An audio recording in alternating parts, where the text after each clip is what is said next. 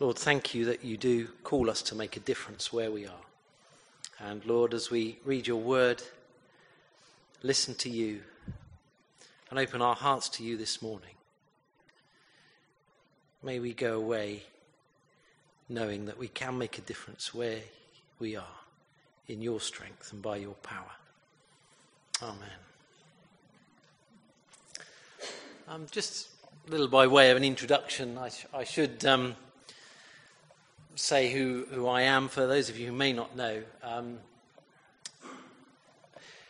as far as my family situation goes, I'm married to Paula, and we have three children Rebecca, um, who's just turned 18, so an adult now, quite scary, um, Samuel and Emma, and then at the moment uh, we have living with us um, two children who are in foster care, uh, one of whom has been with us nearly a year now. Um, we've been foster carers for um, coming up for three years, um, so been involved with the whole process uh, of that for about four years. It takes about a year. Coming from that, though, um, being a father is actually a lot of fun. And many funny things happen. And I've got a book here, which is our family quote book. We were privileged to be on a course about parenting, and someone suggested that you should write down when the kids say funny things. And we've kind of extended this so that actually, if anyone in the family finds it funny, they can write it in here. And I just thought I'd read you a couple of things uh, from, from this.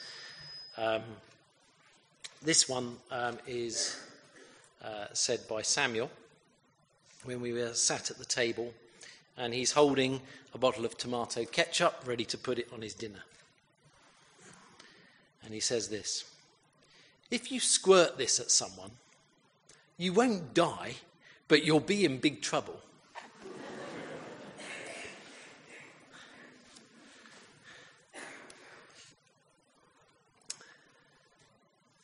And then um, again, uh, this is um, Samuel's first day at school.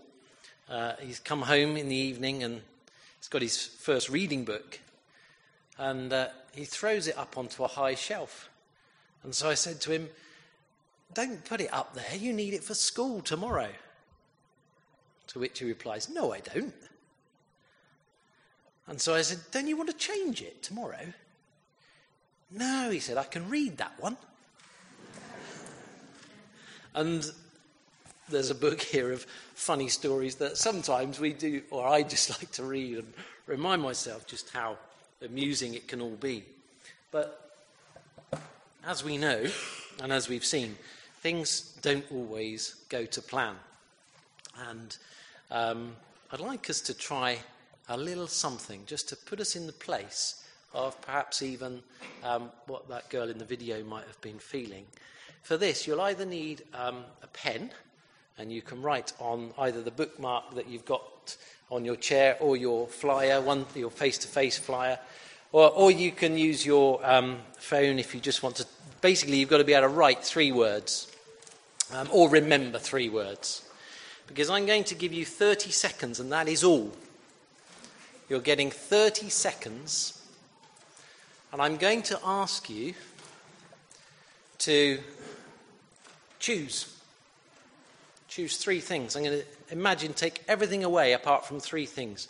And you're going to be allowed one place, one object, and one person. If you're married or you have a spouse, that's not your person. Otherwise, it's too easy.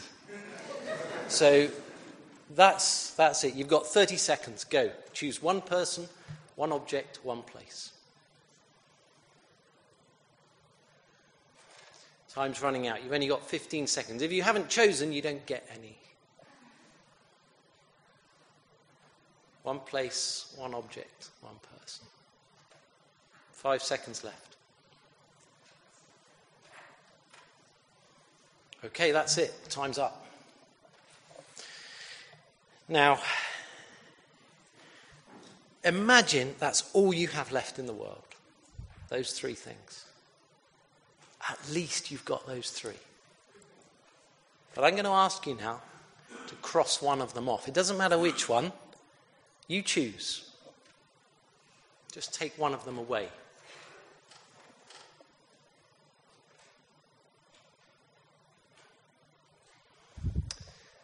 Is anyone left with an object? No? Yes? Yes? A couple of people left with an object. Okay. All right. You've got two things anyway. So imagine that's all you had left in the world. You know where this is going, don't you? Take one away, what are you left with? You've got one thing. This is the thing that you would decide to keep now, if you could only keep one thing. Is anyone left with an object? Is anyone left with a place? Yeah, a few people left with a place. Yeah. Anyone left with a person? Okay. Probably the most popular. Okay, I'd like you to cross that person off your list as well. That's quite hard, isn't it? But you know, sometimes for children who are taken into care, this is exactly what happens. They're left with all their favourite people, places, objects taken away.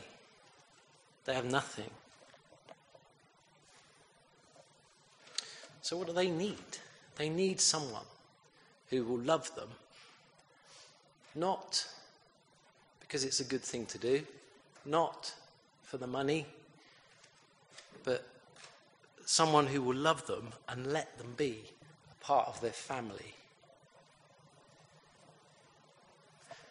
How do we do that? Well, this is exactly what God's done for us. So we can do it. We know what it's like to be adopted. We've already read that Ephesians passage this morning. And that says we are adopted into God's family. God takes you as an individual and places you into his adopted family that we might call the church. What about that other one in Psalm? It's not so um, well known, perhaps. Let's, um, let's look that one up. Now, if anyone um, can reach that in the um, church Bibles and call out the page number, that may well be helpful for people. Thank you. 582. So Psalm 68 and verses 4 to 6. Sing to God, sing praise to his name, extol him who rides on the clouds. His name is the Lord, and rejoice before him. A father to the fatherless, a defender of widows is God in his holy dwelling. God sets the lonely in families. He leads forth the prisoners with singing, but the rebellious live in a sun scorched land. So, as we consider these two passages, and you may want to flick back to that Ephesians uh, passage and see again are you adopted? Do you count yourself as one of God's children, adopted into the family of God? If so, Think about that adoption. What was it like? Were you perfect before God adopted you? Did you have to reach a certain standard? Did you have to earn God's love before you were considered for adoption? Did you do anything to persuade God to adopt you? God models adoption to us demonstrating unconditional love, not dependent on our character or our acts of good or bad. He adopts us into his family graciously with unconditional love at great cost to himself. We were undeserving, sinful. Some of us may have even hated God. And yet, He's adopted us. And we've been transformed. We're not perfect now, but the act of adoption is the beginning of that relationship. That's what God does, that's what He's about. It's God's business, providing for the fatherless, those who are vulnerable, needy, lonely. God has a provision. He adopts them and puts them in a family. He does this with grace. It's grace. Well, grace doesn't make demands, it just gives. And in fact, from our vantage point, it always gives to the wrong person. And we see that over and over again in the Gospels. Jesus seems to be giving to the wrong people prostitutes, tax collectors, half breeds, the most extravagant sinners in Jesus' day receive his most compassionate welcome.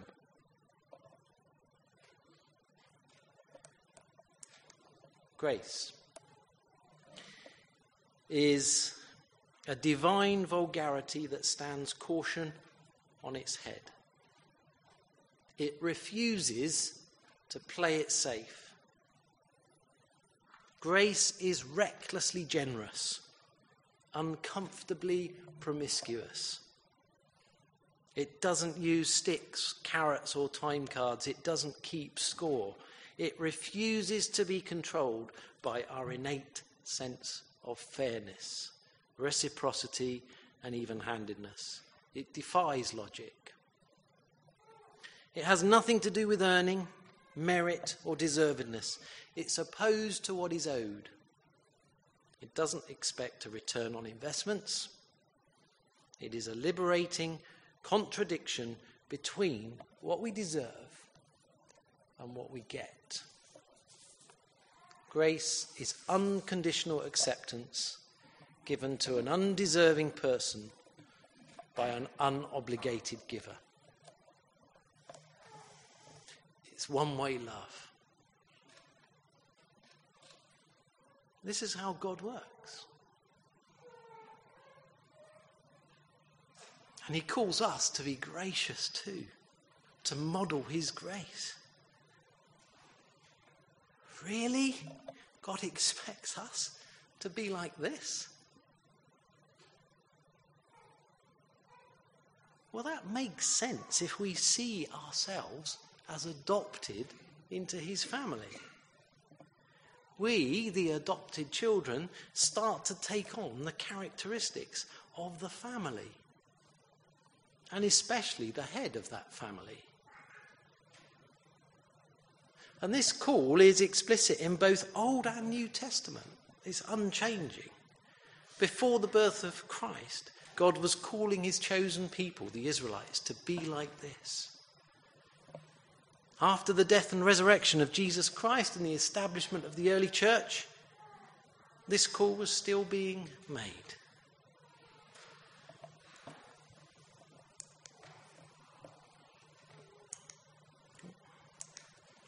Let's have a look again then. One passage in the Old, one in the New. And in fact, this one from the Old um, has been very powerful personally uh, in speaking, uh, God speaking into my life with this passage. Um, and it has come up in our extended times of prayer here in the church as well. And that's Isaiah 58. Again, if anyone finds a number might be helpful to some. 744, thank you. This is quite a long passage, but um, that's fine because this is God's word to his people. Isaiah 58. The prophet Isaiah is speaking to people who are called to follow God. Shout it aloud, do not hold back. Raise your voice like a trumpet. Declare to my people their rebellion and to the house of Jacob their sins. For day after day they seek me out. They seem eager to know my ways as if they were a nation that does what is right and has not forsaken the commands of its God. They ask me for just decisions and seem eager for God to come near them. Why have we fasted, they say, and you have not seen it? Why have we humbled ourselves and you have not noticed? Yet on the day of your fasting, you do as you please and exploit all your workers. Your fasting ends in quarrelling and strife and in striking each other with wicked fists. You cannot fast as you do today and expect your voice to be heard on high. Is this the kind of fast I have chosen? Only a day for a man to humble himself? Is it only for bowing one's head like a reed and for lying on sackcloth and ashes? Is that what you call a fast, a day acceptable to the Lord? Is not this the kind of fasting I have chosen? To loose the chains of injustice and untie the cords of the yoke to set the oppressed free and break every yoke? Is it not to share your food with the hungry and to provide the poor wanderer with shelter? When you see the naked, to clothe him and not to turn away from your own flesh and blood? Then your light will break forth like the dawn, and your healing will quickly appear. Then your righteousness will go before you, and the glory of the Lord will be your rear guard. Then you will call, and the Lord will answer. You will cry for help, and he will say, Here am I.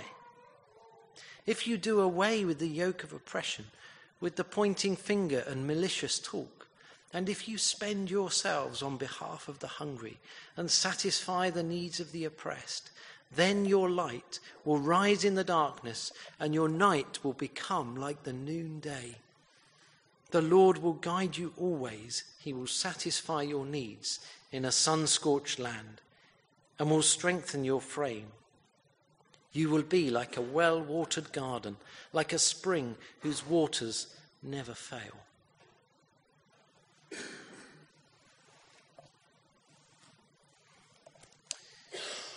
And if we turn over to James 1.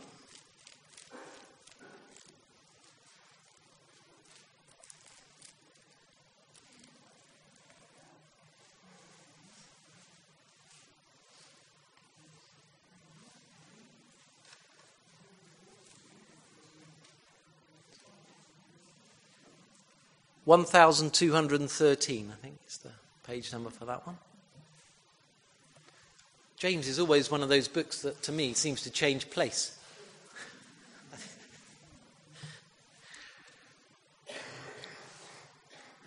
so, James 1, verse 22 to 27. This is picking up the same theme of Isaiah, but this is after the establishment of the first um, churches. And in fact, um, James writes to a specific church, but really to um, anyone who's in the church who will um, hear what he's got to say. So this is a very broad letter.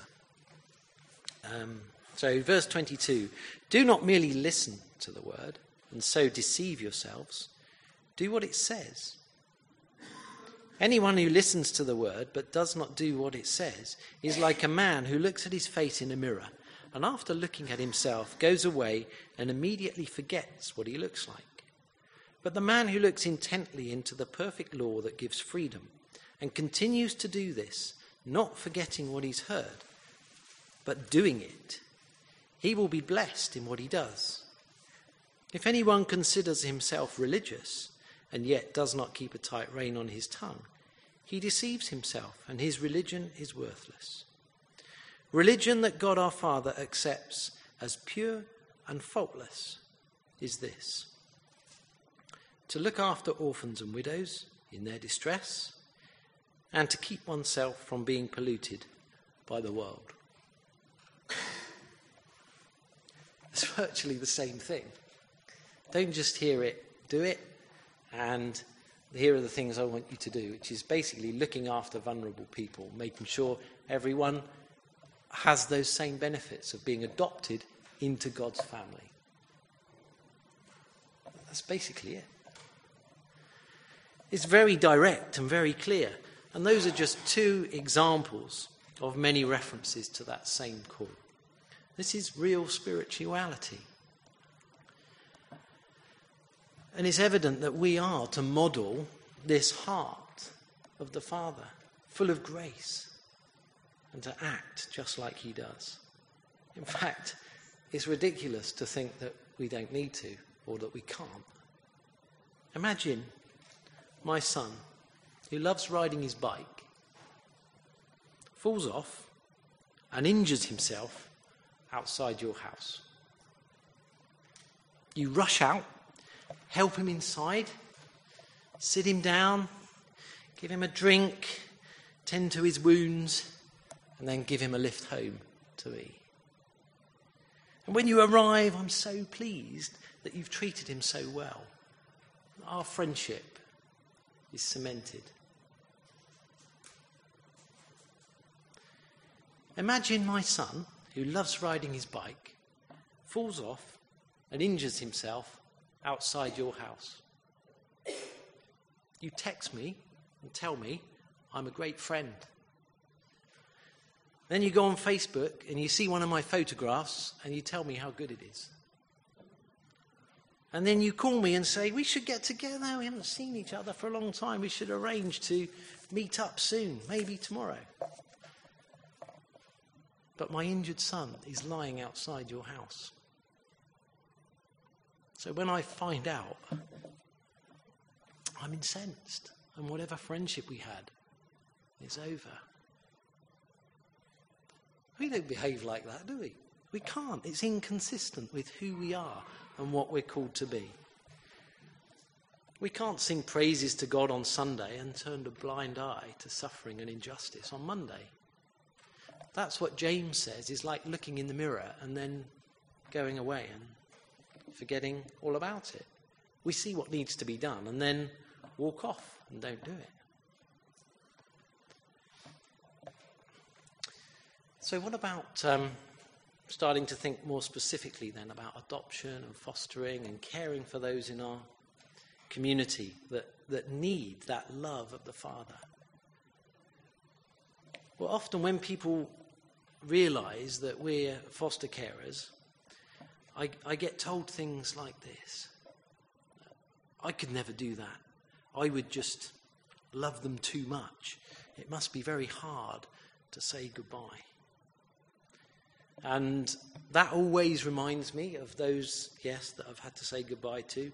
And that's quite possibly um, the most difficult thing that we've ever done. So, why start something that is going to involve suffering? Why adopt or promise a child a home for good when you know there'll be pain and suffering? Why would you do that? I'm going to read you um, a bit from this book called Home for Good, which, um, whether you're thinking about adoption or not, um, I'd, I'd, recommend this. It's, um, it's an easy read um, in one way um, and a difficult read in another. but this is a story uh, from there.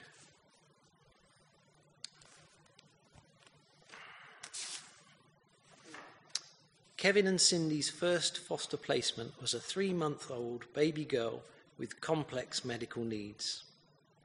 The first night baby Katie was in their home, she stopped breathing.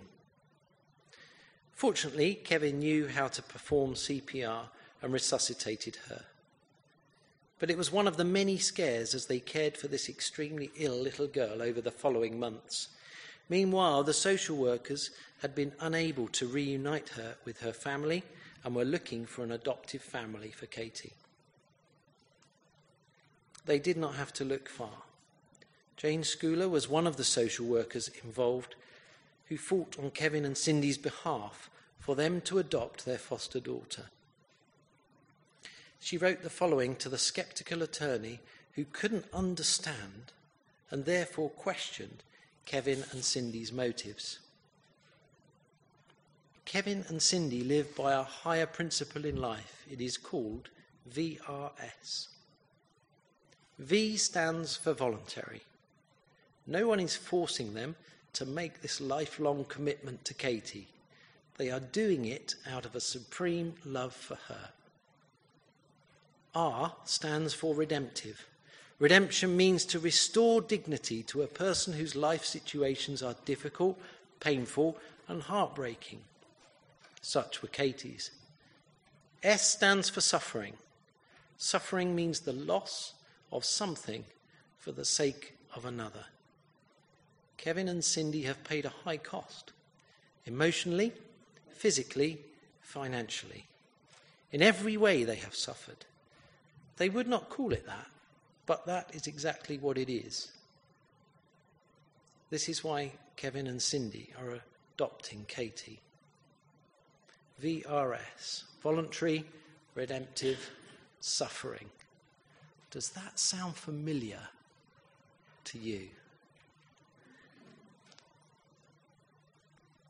Instead of philosophizing about the suffering, Jesus models to us exactly this voluntary, redemptive suffering.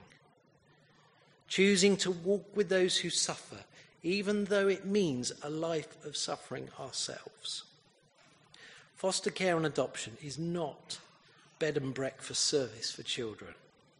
It is about voluntary, redemptive suffering on behalf of children who've been traumatized.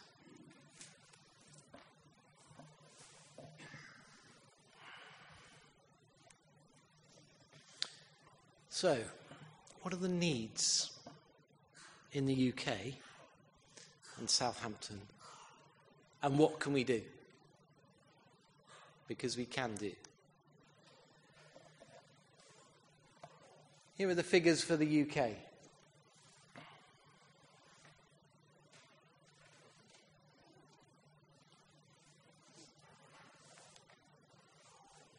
So, quite a few children, but quite a few adoptions. But six per thousand, six per thousand of our children in this country are going into care.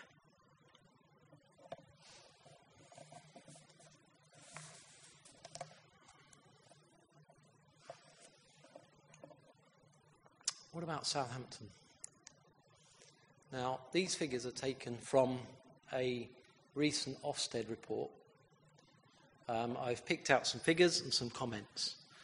Um, I think largely they speak for themselves. So in this city, there are 46,149 under 18s, as at the end of March. What percentage do you think in this city are classed as living in poverty? Just turn to the person next to you and say your guess. Unless you know, then it won't be a guess.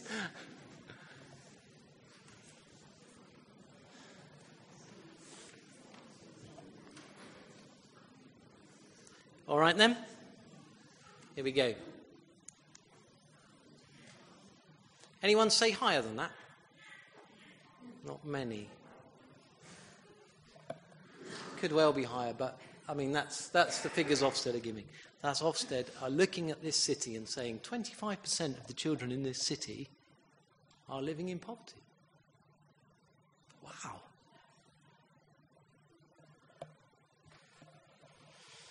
And how many are taken into care then?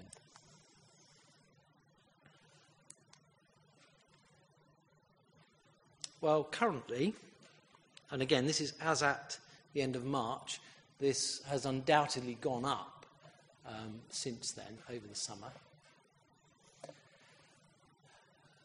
500 in care, and that is over 1% of our children.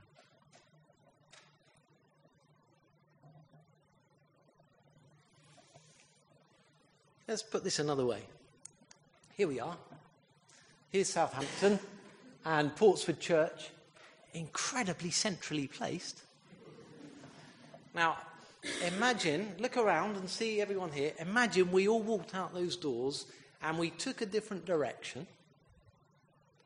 and we walked somewhere between three and five miles, depending in which direction, we would reach the edge of the city. And we'd all be there, stood in different parts, all around there. We would encircle 500 children in care. That's over twice as many people who are here this morning, I would say. Probably about three times. It's a lot of children. So, what's happened in the last year? Um, 30 adoptions. Remember, there were 5,050 nationally. 30 of those were in Southampton. Does Ofsted say anything else? Yes. Uh, I'm not sure if that's readable from where you are. Has this got a little pointer? Has this got a pointer? This says requires improvement for children who need help and protection. Children looked after and achieving permanence. So, in other words, they, they get placed somewhere and they stay. That requires improvement. Adoption performance requires improvement. Experiences and progress of care leavers, that's children who reach the end of the system and then what happens to them next. That's classed as inadequate. Leadership, management, and governance requires improvement. I'm not putting that up there so that we can say what a bad service we've got, because that is completely unfair. I'm putting that up there and saying, what are we going to do about it? Because these things need to change if we are to model in this city the heart of God.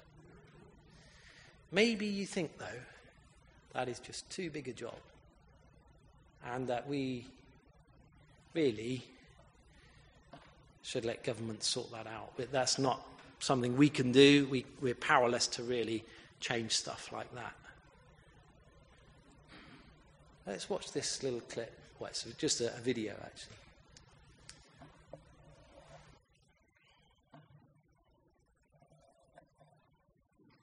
you can do with your life. Give your life completely to business and you see the money piling up. Be a health nut, eat right, go to the gym, and your muscles will grow and your body will look good and you'll see results. But when it comes to justice, it seems like you just can't get ahead. You patch up one hole and something else rips open. You bring peace to one region and war breaks out in another. You rebuild after an earthquake and a tsunami hits. And you work and you work and you work and there's never any profit. There's no bank where you can store a surplus amount of justice in. Stability is never permanent. Something always tips and people always ask, is it even worth it? And that question though understandable, it's, I mean, quite frankly, it's ridiculous. And it rarely comes from those who are actually tired from pursuing justice and not just tired of the idea. It rarely comes from people who've labored for years and have good reason to ask it. And you know why they never ask? Those type of people become friends with those who suffer. Family even. Because it's one thing to wonder if someone else's freedom is worth fighting for. But when you begin to identify with that someone else, commune with them, that's when the question is no longer worth asking. That's when it becomes offensive, even. What do you mean, is it worth my time? That doesn't even deserve an answer. I don't care how long it takes. I don't care how many times we fail. I don't care how little progress is made you never stop fighting for your own.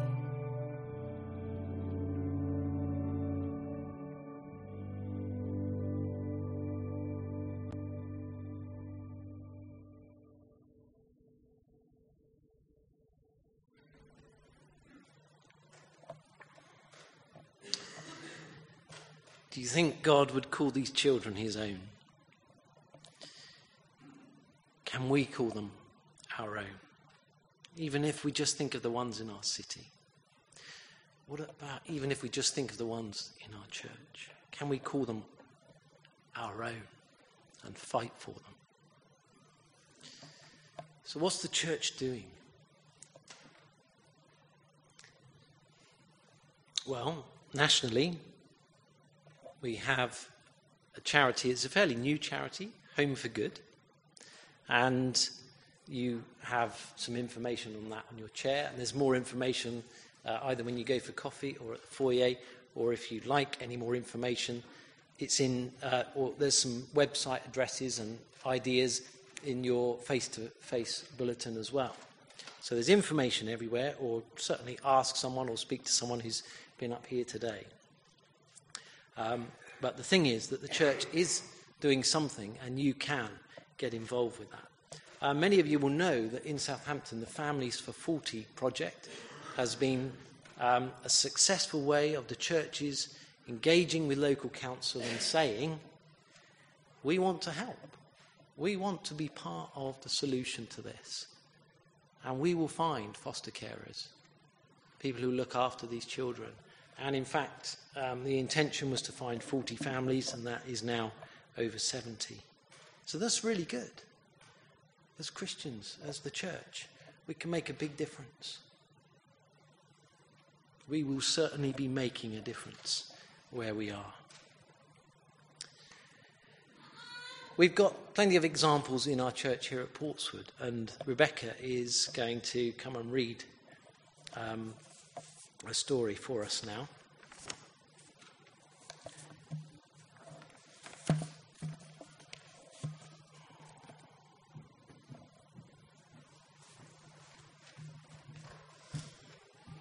I've always believed in adoption, and I thought it would be something I'd do at some point.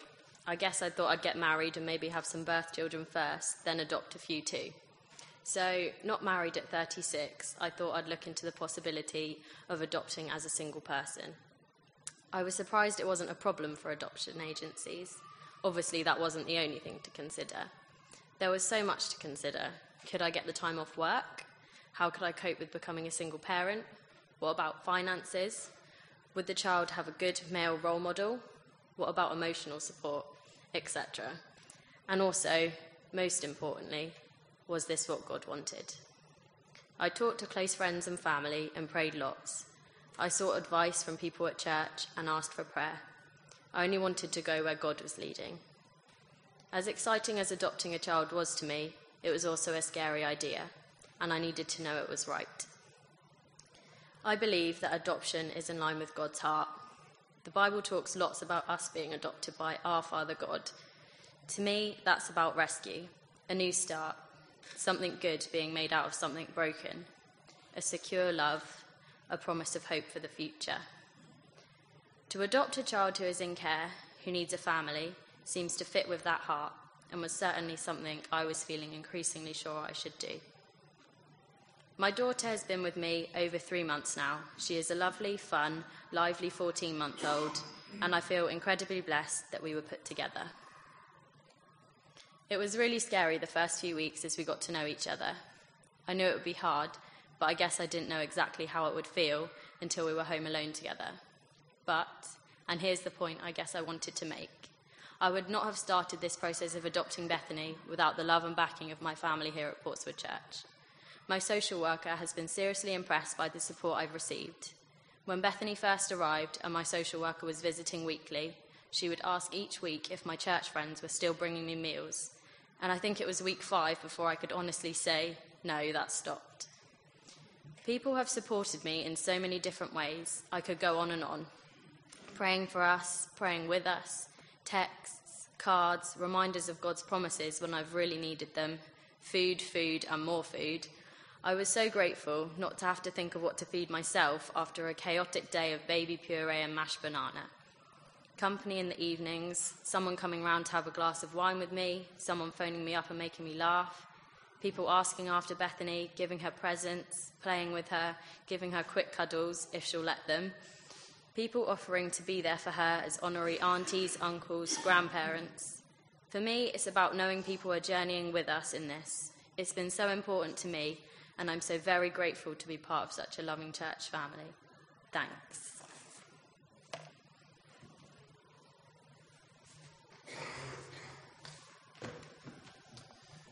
Thank you, Rebecca. And many of you will recognize Sarah's story there.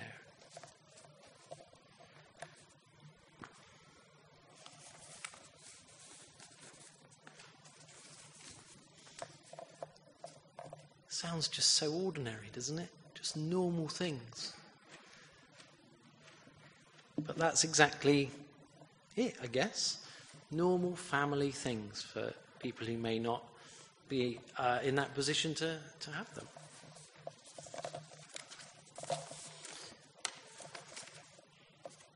Sorry about this.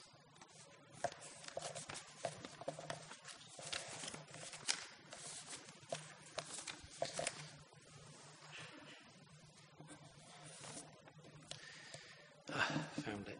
I'd written something down because I wanted to share with you really about this weekend, and I need to be a little bit careful in what I've said, so I've, I've written it. Um, but this weekend in itself is an example for us. Um, because just for today, we find ourselves with five children who are in foster care. And two of our own are by a previous arrangement with their grandparents. And now I'm starting to wonder uh, whose arrangement that was. Um, but we're confident to help with situations and emergencies, and we're confident to bring those children here now because we know people here won't just accept them. Yeah, they'll do that, but they go beyond that. Help out, encourage them, show them love, show them care. And that's a wonderful thing. We certainly couldn't do what we do without having so many good people backing us up, helping us. It enables us to be flexible, adaptable, because we've got your support. It's a huge thing, makes a big difference. So, what else can be done? What can we do? There are these, uh, this list here. Um, and there are things that might stop us from this. We might say, well, Christians, it's hard for Christians to get involved with social services. Social services don't really like Christians, do they? It's simply not true. Um, the city council and other councils around the country are acutely aware of how involved Christians are. What about, oh, I can't really love a child that's not mine. If they're not mine, I won't feel that love for them, will I? Well, people I've seen love pets. I've got a friend at work whose two dogs get far better care than a lot of children in this city. We do. We're made. We're, we're given that from God. We, we are able to love and care. And there are things like time and space and money and family circumstances that mean fostering and adoption may not be for everyone, but everyone can play a part. Even that support of another family, that is actually enabling something to happen. It might be financial or practical. It might be supporting and encouraging those who work in children's services. They have an impossible job.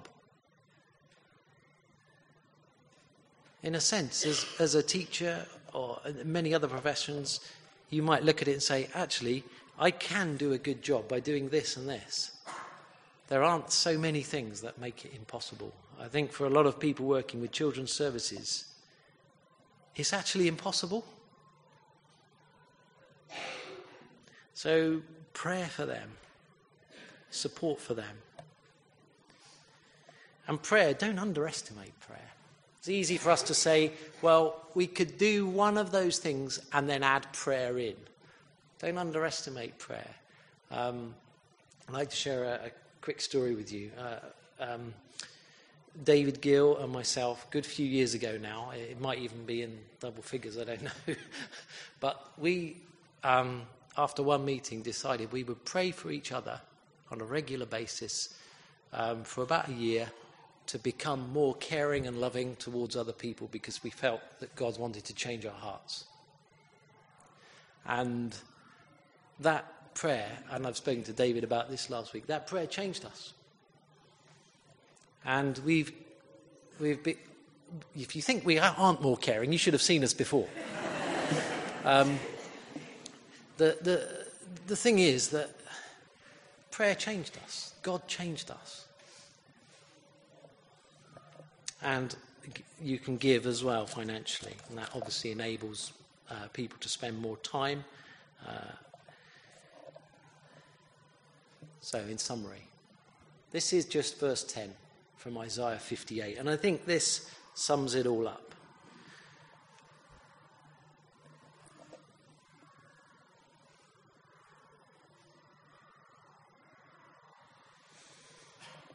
So, does that sound like making a difference where you are? Your light will rise in the darkness. It's pretty noticeable that. You will make a difference. So, I'd like to finish by asking for a response, really, where we can actually say to God, Well, Lord, if you're calling me to something, what is it? Or Lord, I feel you're calling me to whatever it might be. So that you can remember that, you've got the bookmark there on your chair. But I'd also like perhaps for you to consider standing up and moving about a bit. That's always a good thing. Um, in our next song, um, to perhaps come up the front and collect something from here. Uh, in this basket, there are I'm told by Paula, I haven't counted them, um, I'm told there are 500 stones in here. Um, one for each of the children in care in this city. They're taken off at Southampton Beach. So maybe if you think you'd like to take something away to remember to pray, to remember to give, to remember to seek God and say, How can I be involved? Then during our next song, come up and if you want to take a handful, take a handful. If you want to just take one, take one. If you take a couple, take as many as you would like.